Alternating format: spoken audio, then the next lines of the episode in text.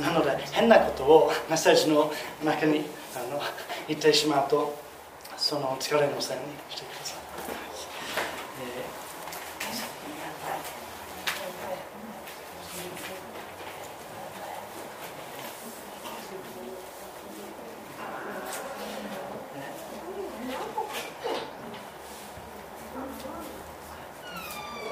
ではメッセージをする前に一言お祈りします。恵み深い私たちの天皇お父様。どうぞ今日私たちの心の底まで力強くお語りください。私たちがあなたの御言葉を理解しその前にへりくだり素直に従いそれによって私たちの心が変えられますようにどうぞお願いいたします。感謝してイエス様の力強い皆によってお祈りいたします。アーメンモリエットという小説家の小説のカラフルの中にこういうあの対話が会話があります。ひろかちゃんともう一人の中学生の会話なんですけれどもひろかの文から読みます。ひろか綺麗なものが好きなのにすごい好きなのにでも時々壊したくなる。ひろかの手でぐちゃぐちゃに壊したくなる。おかしいのヘロカおかしいの。ヘロカだけじゃないよ。時々うんと残酷になるのはヘロカだけじゃない。ヘロカだけじゃないよ。誰かをうんと傷つけたくなるのはヘロカヘロカだけじゃない。ヘロカだけじゃない。うんと優しいヘロカとうんと意地悪なヘロカがいるのみんなそうだよ。いろんな絵の具を持っているんだ。綺麗な色も汚い色も。それは鋭く人間の心を分析するところだと思うんですけどですけれども人間は神様の形として作られました。また人間が作られてちょうどあのそのすぐ後神様はこの世界を見て非常に良かったとおっしゃいます。でも私たち人間はうんと優しいうんと残酷なもの。ひろかちゃんが言う通りですね。綺麗な色も汚い色も心にあります。まあ綺麗なところがあるのは私たちが神様の形に似せて作られたから。ですけれども汚いのは一体どこから来たのでしょうか。その汚い部分は聖書が罪と呼びます。罪。罪は簡単に言えば、え私たちのあらゆる、え悪い、え言葉。また考えまた行動です。もう罪について、まあ、いろんな疑問が浮かぶかもしれません。罪はどうしてそんなに悪いか。また罪をどうやって避けられるか。つまりその運動残酷になるという時がないようにどうしたらいいかということですね。汚い心がどうやって清められるかというようなことですね。2回のメッセージにわたってこのようなことを創世記3章から考えていきたいと思います。今回はだいたい1節から13節まで。あの罪とは何ですかという、え、ことについて考えたいと思います。次回は3章の後半であの罪の世界への影響について考えてみたいと思います。2章のところで人間は人間は完全にまた豊かに幸せでした。神との関係また人間関係は完全に良かったです。人間の心に汚いところは少しもありませんでした。それは人間の元の状態。最初の人間であるアダムとエヴァが作られた時人間はそういう状態だったんですけれども、え、それは神様が私たちをそのように作ってくださったからアダムとエヴァをそのように作ってくださったからだと思うんですけれども、まあ、その中で神様は注意してくださいますね。アダムとエヴァに2章の17節をご覧ください。2章の17しかししかし善悪の知識の木からは取って食べてはならない。それを取って食べるときあなたは必ず死ぬ。この木は神様が主だということをアダムとエヴァにいつも意識させるための印です。神様はあのこうしてはいけないと言えるものです。つまり世界を作った神様だけが完璧に何が良いか何が悪いかを知りまた決めることができるというわけです。従ってその実を食べることは神に逆らって何がいいか何が悪いかを自分勝手に決めようとする。神様が悪いということをいいことにする。神様がいいということを悪いことにするということになります。そのことを象徴します。まあ、罪をもう一面からこのあの木から分かるんですけれどももう一面から見ることができます。罪とは私たちを作り私たちを深く愛し私たちに豊かな祝福を注いでくださっている神様に逆らうことです。またその神様を裏切ることです。またその神様を自分の神として拒むことです。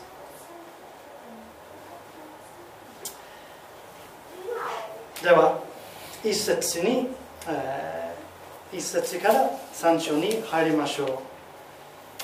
さて神なる主が作られたあらゆる野の獣のうちで蛇が一番狡猾だった。蛇は女に言った。あなた方はそのどんな木からも食べてはならないと神は本当に言われたのですか。エデンの園に不思議な蛇が登場します。後の聖書箇所から分かるんですけれどもこれはサタン悪魔のことなんですけれどもサタンは誰かと簡単に言うと彼は神様に反逆した天使です。そのサタンが蛇の形を装ってこのエデンの園に現れました。サタンの目的はアダムとエヴァを神様から離そうとすることです。そして、えー、まあ、そのためにこの木の実を食べさせることです。サタンの一つ目の作戦はアダムとエヴァに神の良さを疑わせようとすること。神様の良さを疑わせようとすることです。どんな木からでも食べてはいけないという言葉ですね。サタンは神様が厳し厳しくてケチなもののようのように見えるようにさせようとする。神様が厳しくてケチなもののように見るようにさせようとする。その神様の命令に注目しそしてその命令の範囲をあの無理に拡大してしまったんです、ねでもこれは理不尽な話ですね。あの一章二章から分かるように神様は良いことに良いことを重ねて愛を注いでくださいました。私たちを祝福してくださる神様です。木のことだけから分かりますね。あのサタンの、まあ、嘘に対して神様は本当に言ったのでしょうか、まあ、2章の16節をご覧ください。神である主は人に命じて仰せられた。あなたはそののどんな木からでも思いのまま食べてよい。それはあのサタンが言うことと逆ですね。思いのまま食べてよい。神様は与えようとしてくださっていますね。しかしサタンの発言でエヴァはちょっと揺れてしまいます。神様の良さに対する疑いを抱え始めますねあの 2, 2と3節を3章の2と3節をご覧ください。女は蛇に言った。私たちはそのにある木の実を食べて良いのです。しかしそのの中央にある木の実について神はあなた方はそれを食べてはならない。それに触れてもいけない。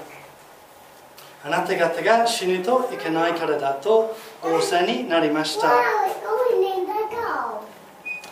中央あ、まあ、中心的なところですね。注目すべきところはエヴァが言うそれに触れてもいけない。2章を何度読んでも神様がそういうことを言うことところはない。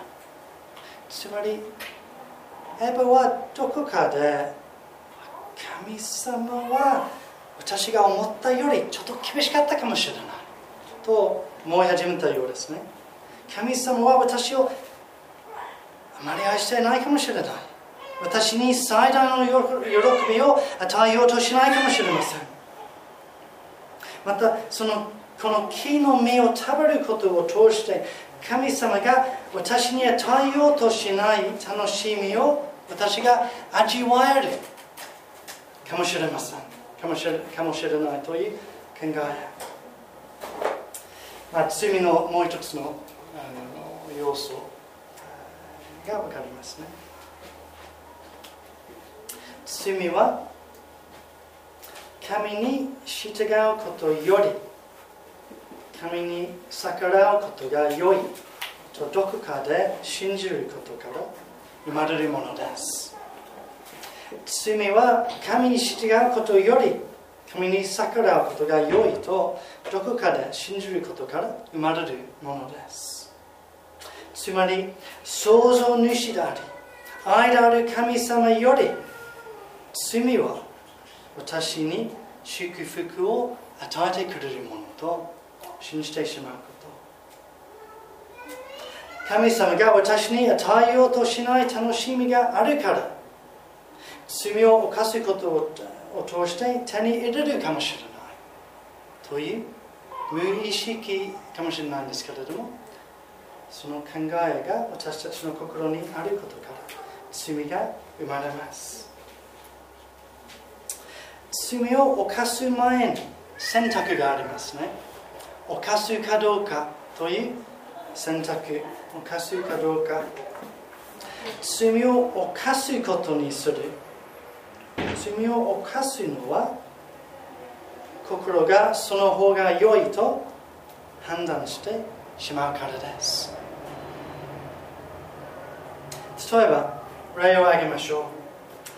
結婚以外の性的な関係を持ってはいけないと神様は言っているんですけれどもそれはちょっと厳しいじゃないですか。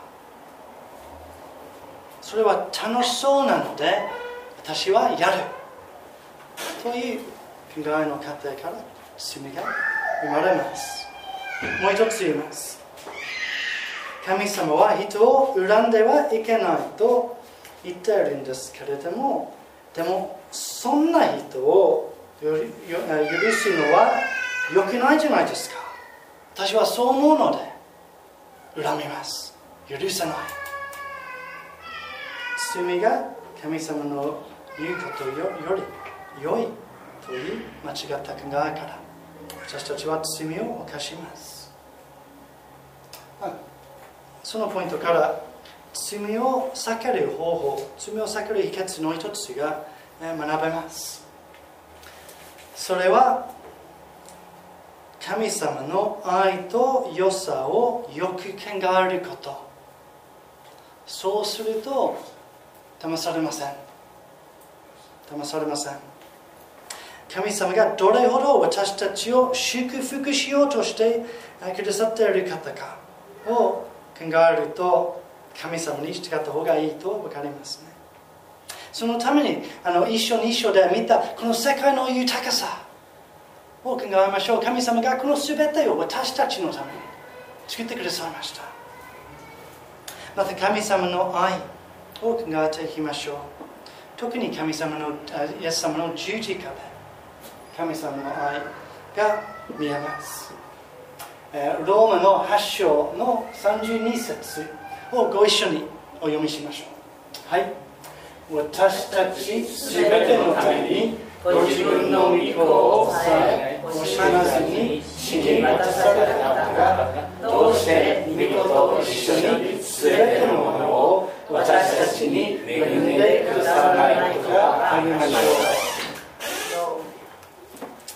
信頼できますね。神様の愛イエス様の十字架の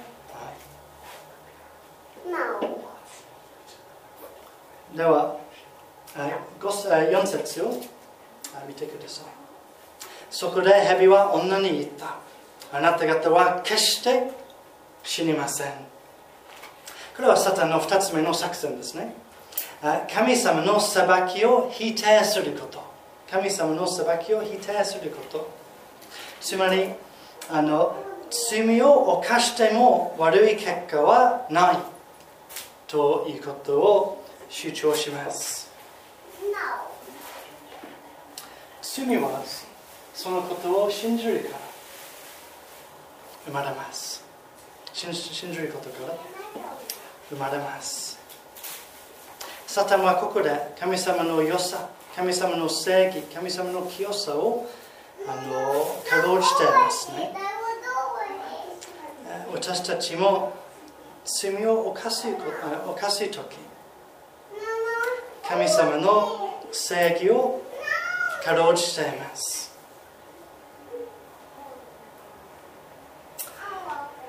しかしアダムとエバを覚えましょうアダムとエバが罪を犯して死がこの世界に入ってその罪は悲しみ寂しさこの世界のすべての苦しみまたそれに罪が犯される犯されることに至りました。すぐじゃなくても罪は罪には必ず悪い結果があります。罪は私たちの心を疲れさせ私たちの心を歪め。そそこで不安と苦しみを生み出します。私は子供の頃嘘つきでした、えーまあ、特にちょっとまあ、ユニークな嘘つきだと思うんですけれどもあの私はあの豆知識があの大好きだったんですけれどもあのその影響かあの何でも知ってる子として知られるようになりました。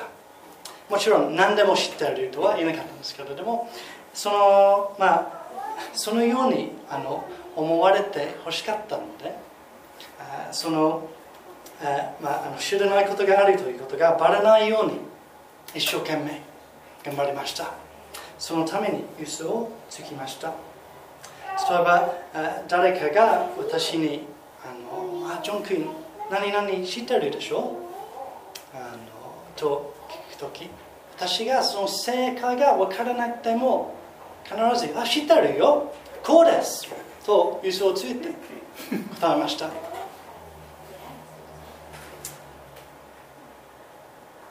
それを通して、私は、友達ができるかなと思ってたんですけれどもできなかった。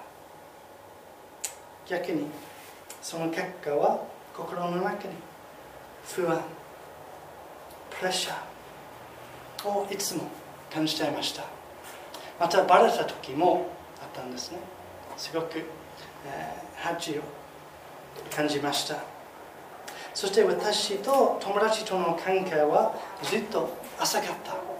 嘘がその間にあったので深い関係を作ることができませんでした。罪には悪い結果がある。神様がこの世界をそのようにデザインしてくださったからです。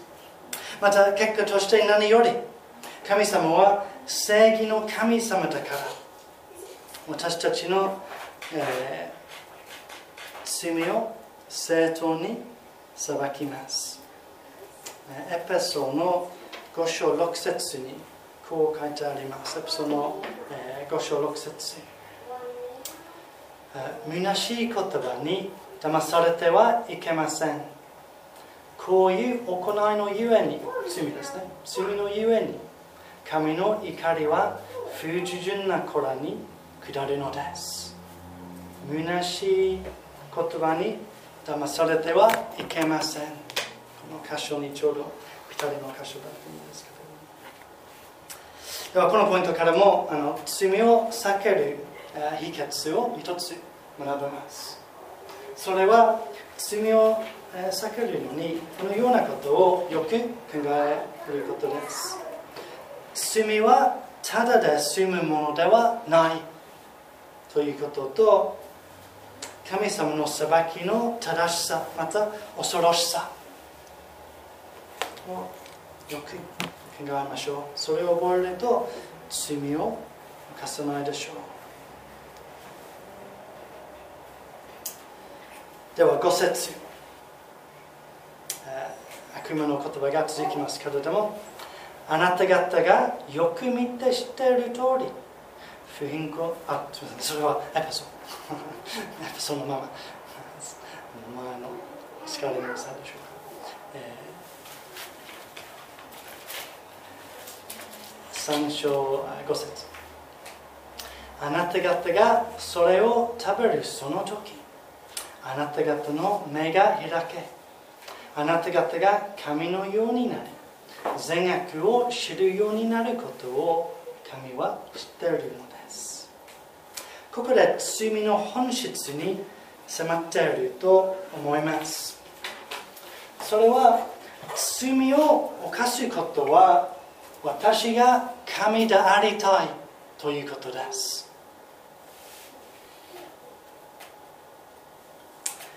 つまり罪を犯すのは創造主の道徳法則を捨てて自分の道徳法則に入れ替えるということです。罪とは神様にあなたの支配のもとにいたくない。何が悪いか何が良いかを私があなたより知っているということに等しいです。それは今でもなく愚かです。愚かです。まずこれは神様の世界だから。私たちは勝手にのこの世界の道徳を作ることができない。まああのこのえーまあ、世界のことで例えましょう、えー、私がこの礼拝が終わってからのマックスパリに行ってあの万引きをすることにします。あのおまわりさんに掴んだ時おまわりさんがあの盗んではいけないよということにもします。私がこう答えますね。ああの私の考え方では盗んでもいいよ。話してくださいね。バイバイ。とは言えないですね。私はあのあのそそういうふうに法律を作ることができない。同じように神様の世界で神様は何々をしてはいけないとあの言うことは本当にいけない。私たちがどう考えてもどう思っても。そして神様はあの聖なる神だから義なる神だから神様の道徳の基準は完璧です。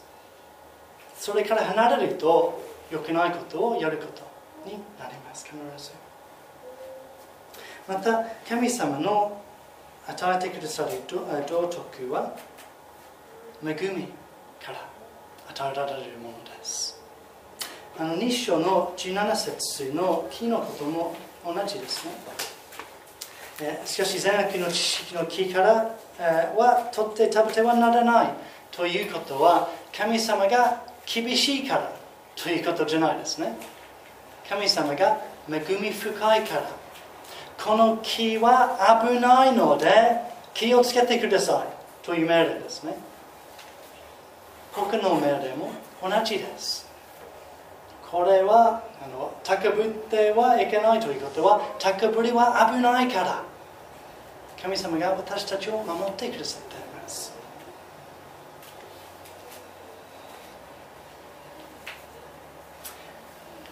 創世記またその創世記から今にわたる人間の歴史を見ると人間が自分の道徳の基準を神と関係なく作り始めると悪にはキリがないということが分かります。もう一つのことが分かりますね罪について。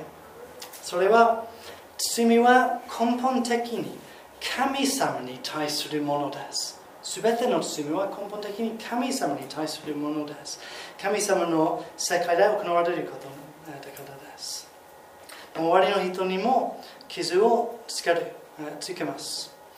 けれども何より神様に対する反逆です。神様に逆らい神様を裏切り神様をないがしろにするものです。まあ、これから罪を避ける、えー、もう一つの秘訣がありますね。それはえ神様が主だということと神様がえ恵み深くて完璧に義なる神だという2つのことをよく考えることです。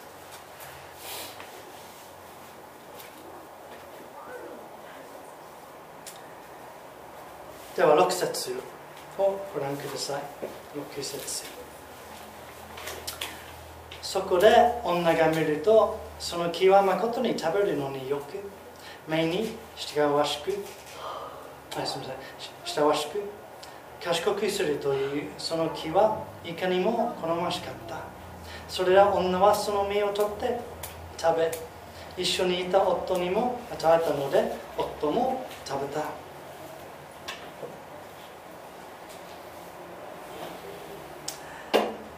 エヴァはその実を見て神様が神様にどう言われてもこの実は美味しそうで美しいなと思って。しかも食べると私が神様の立場に立てると思って。食べてしまう。一緒にいるアダムも食べてしまいます。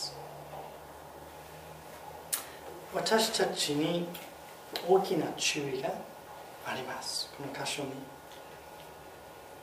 この果物のように、私たちが、神様の御言葉を無視してこの世界を見るとこの果物のようにいろんな罪が好ましく見えます。例えば自己中心的に生きると私の益になるじゃないかと思う人が多いと思いますね。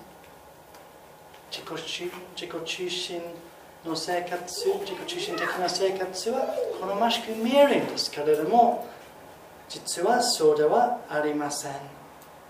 罪の外見がどう見えても全ての罪は罪の中身は毒です毒ですじゃあ7節をご覧ください。7節。このようにして2人の目は開かれそれで彼らは自分たちが裸であることを知った。そこで彼らは一軸の葉を綴り合わせて自分たちの腰の覆いを作った。罪は恥をかくものです。恥をかくものです。サタンの約束通りにアダムとエバの目が開かれるんですけれども良い結果にならない。彼らは罪を犯してその罪を犯した恥しか見えるようにならない。その恥だけが見えます。2章の25節。によるとその罪を犯す前に裸であっても恥不安など全然感じてなかったんですけれども、えー、罪を犯してしまうと一生懸命自分のああの、まあ、自分の恥を隠そうとしているんですね。あの心の恥なんですけれどもあのその心の恥を感じることは、まあ、体にも影響があるので自分の体をもちょっと隠そうと、していました。すべての罪は同じです。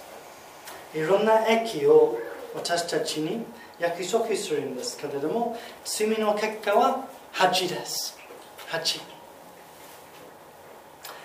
それは人間関係においてよく見えますね。アダムとエバもそうですね。その地軸の葉を、えー、使ったのは互いに恥を互いの間に恥を感じたからですね。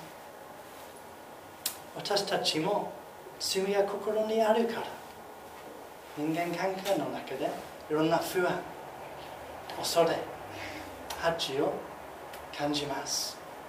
これが知られたら難しい。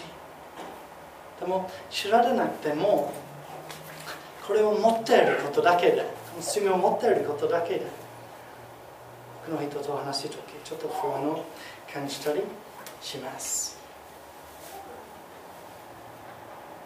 そして互いに信頼できないこともありますねこの人と。私の心にこのような罪があるので相手の心にもあるかもしれない。と恐れて信頼できない。そして距離を罪は人間の間に距離を置きますね。あのアダムのエヴァに対する言い方のの変更を、えー、見てください。あの2章の23初めて会った時エヴァについての美しい詩を読みますねアダムは。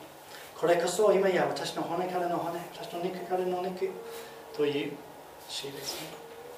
でも3章の、えー、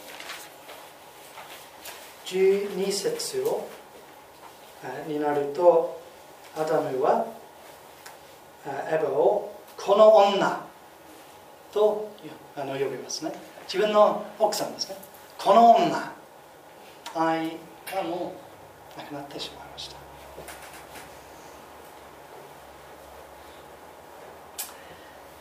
では8節から10節をお読みします。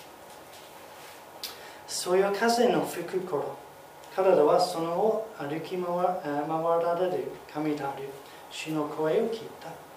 それで人とその妻は神である主の御顔を避けてその木の間に身を隠した。神である主は人に呼びかけ彼に寄せられた。あなたはどこにいるのか。彼は答えた。私はそのであなたの声を聞きました。それで私は裸なので恐れて隠れました。すると仰せになった。あなたが裸であるのを誰があなたに教えたのか。あなたは食べては食べてはならないと命しておいた木から食べたのか。神様の前にも恥を感じます。神様から、まあ、あのこの罪を犯す前に神様とのとても親しい交わりを持ってたのに。そのそれはアダムとエバの最大の喜びだったのに。罪を犯してしまうと自分の神様から隠そうとし神様を避けようとしてしまいます。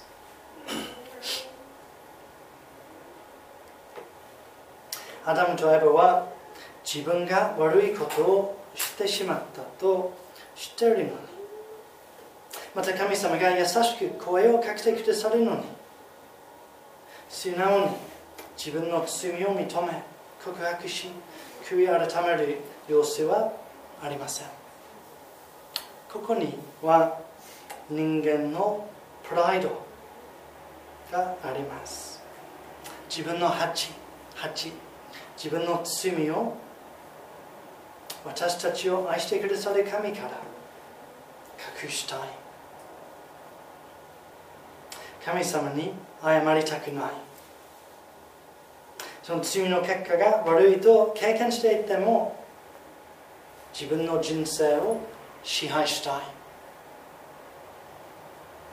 自分の罪人だ。自分が罪人だと認めたくない。というプライドです。これは重要なポイントですね。罪について。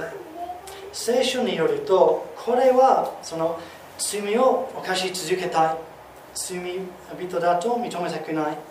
神様に従いたくない。この態度は人間が神様を信じない。最も大きな理由です。最も大きな理由です。2つの箇所を このフォントを選ばなかった。パソコンが勝手にこうしたんですけれども。じゃあ読めるでしょうか。読んでみましょう。ヨハネの3章の19から20節を、まあ、ゆっくり読みましょう。はい。その裁きを言うのはこうである。光が世界に来ているのに人々は光よりも闇を愛した。その行いが悪かったからである悪いことをするのは光を見にその行いが明るみに出されることを恐れて光の方に来なさい。というわけですね、えー、それもう一つ。はい、あのローマ人の第一章の18から19。はい。というのは、冬をもって真理を阻んでいる人のあらゆる不敬と不経験不経験経験と性に対して神の神が天から掲示されているからです。それゆえ神について知られることは彼らに明らかです。それは神が明らかにされたのです。神様がこの世界を通してご自分を表しておられるのに私たちが彼を神として認めたくない。光が私の方に照らされるのに私は闇の方にいたい。自分の罪を隠すためそれは人間の私たちはよくこの言葉使いますね。今日から求道者。求道者。ある意味でこれは正しい言葉なんですけれども人間は求道者というより罪を握って神様を求めるどころか神様を避けるものです。なのでこの言葉は正しいと思います。自分が勝手に作ったんですけども超新者。逃げるに神に物。超新者。私たちの周りに機動者はほとんどいない。超新者がいっぱいいます。福音を聞かない限りまた精霊の働きがない限り人間は神様を求めません。止めません。なので祈りましょう。周りの人のために。神様どうぞその心を開いてどうぞ罪を認めさせてください。どうぞあなたが本当の神だと認めさせてください。その周りの人々があなたを求めるようにしてください。また力強い福音を伝えましょう。クリスチャンになっても私たちは罪を握ったり認めなかったりするんですね。それは八への道であり神様を自分から遠ざけようとすることでもあります。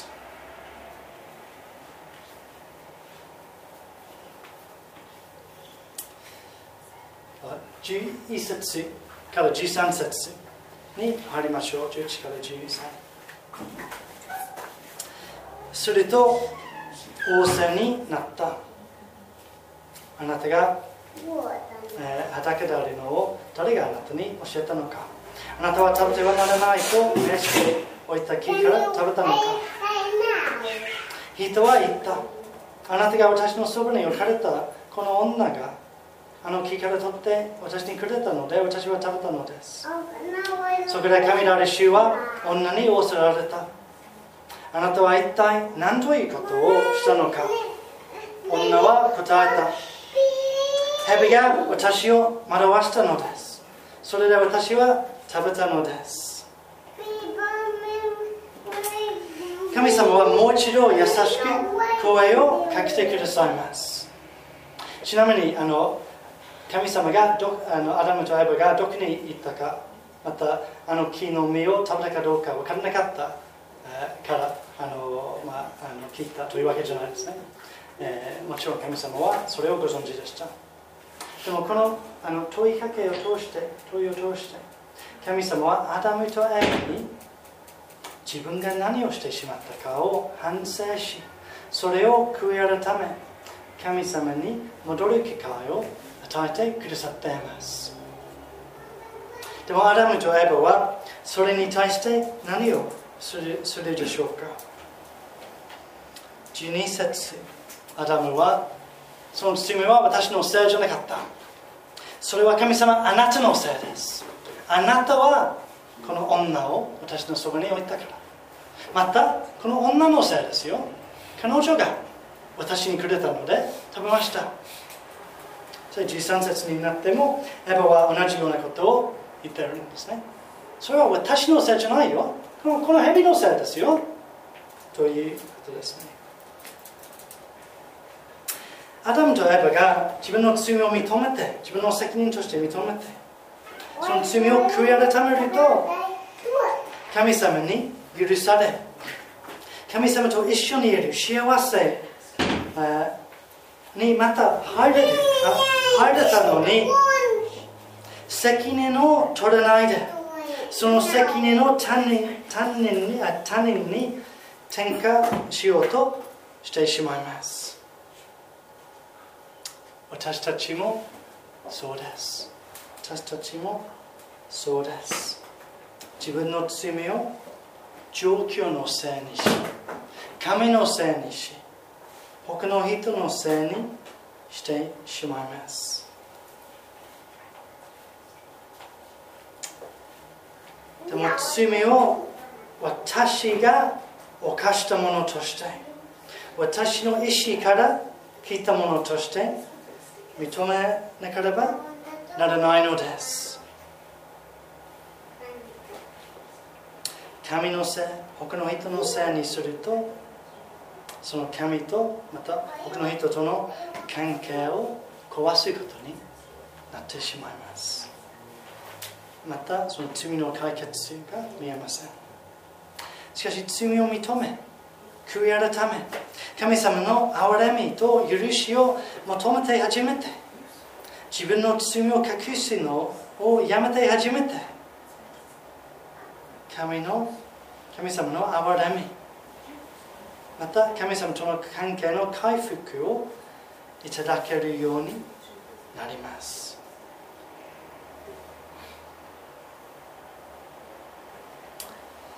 この章の3章 ,3 章のテーマは人間の罪ですけれども神様の恵みもその暗闇の中で輝いています最後に短く2つのところを見ていきたいと思います。一つはあの9節にあります。9節にあります。神なる主は人に呼びかけ彼に仰せられた。あなたはどこにいるのか。神様は罪人を求める神様です罪人に声をかける神様です神様が愛を持って罪からまたその結果である裁き悲しみなどから私たちを救い出しに私たちを求めてくださいますそれについての有名な箇所はルカの15章。の3節から6節。イエス様の父親話ですけれどもご一緒に読みましょう。はい。そこでイエスは彼らにこのような例えを話された。あなた方のうちに羊を100匹持っている人がいてそのうちの1匹をなくしたらその人は99匹を野原に落としていなくなった1匹を見つけるまでお探し続かないでしょうか。見つけたら大喜びでその羊を担いで帰ってきて友達や近所の人たちを喜びを詰めいなくなった羊を見つけましたら一緒に喜んでくださいと言うでしょうか。私たちが神様から隠しているんですけれども神様は私たちを探しておられます。私たちがクリスチャンであるならそれは究極的に私が神様を求めたからではなくその先に神様が私を探し求めてくださったからです。神様は人間を求める神様です。まだクリスチャンではない方に問われているのは求めておられる神様あなたを救い出しに求めておられる神様にどう応答するかということです。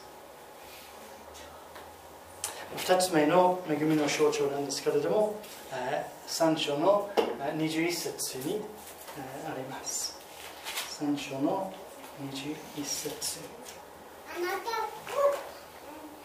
神なる主はアダムとその妻のために皮の衣を作り体に着せてくださった。神様は私たちの恥を覆うことができる。神様です。アダムとエバは自分の恥を一時期の歯で隠そうとしてしまったんですけれどもできませんでした。でも神様は私たちを私たちのえー、鉢を覆うことが洗い落とすことができます。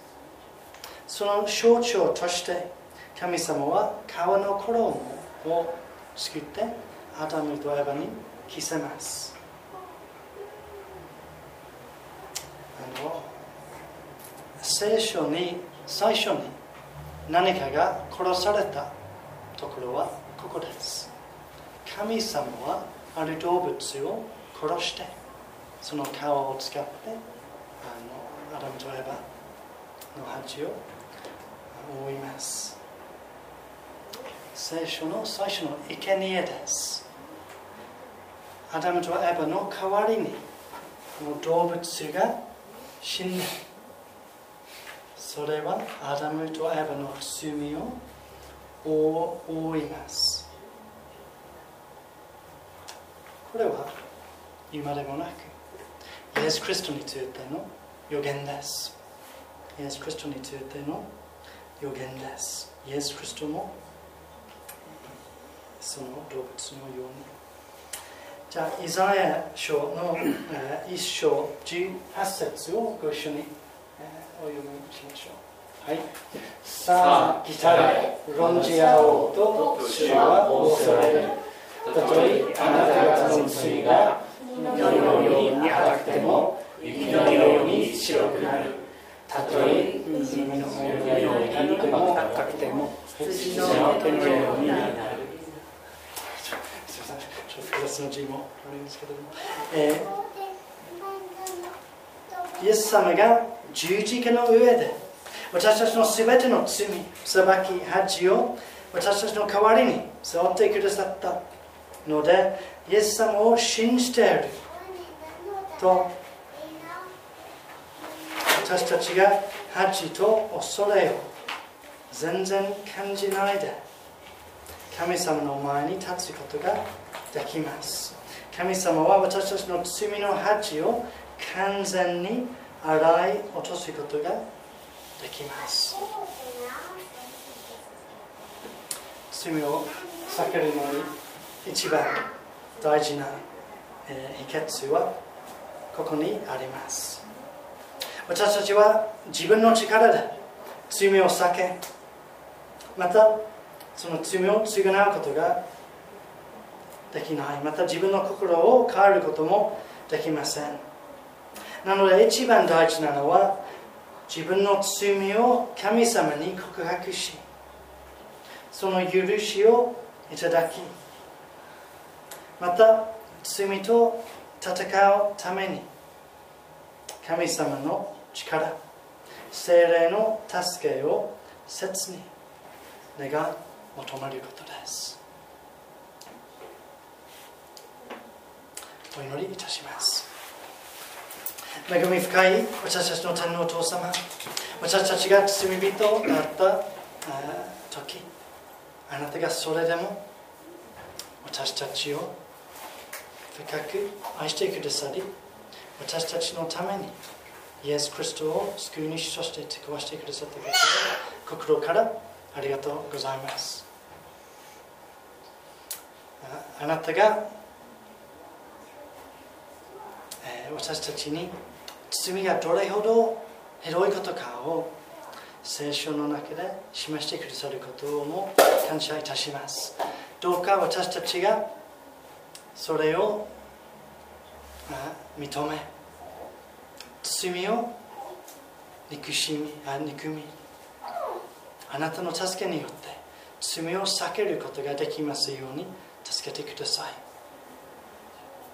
またイエス様の完全な救いを心から感謝いたしますイエス様の皆によってお祈りいたします。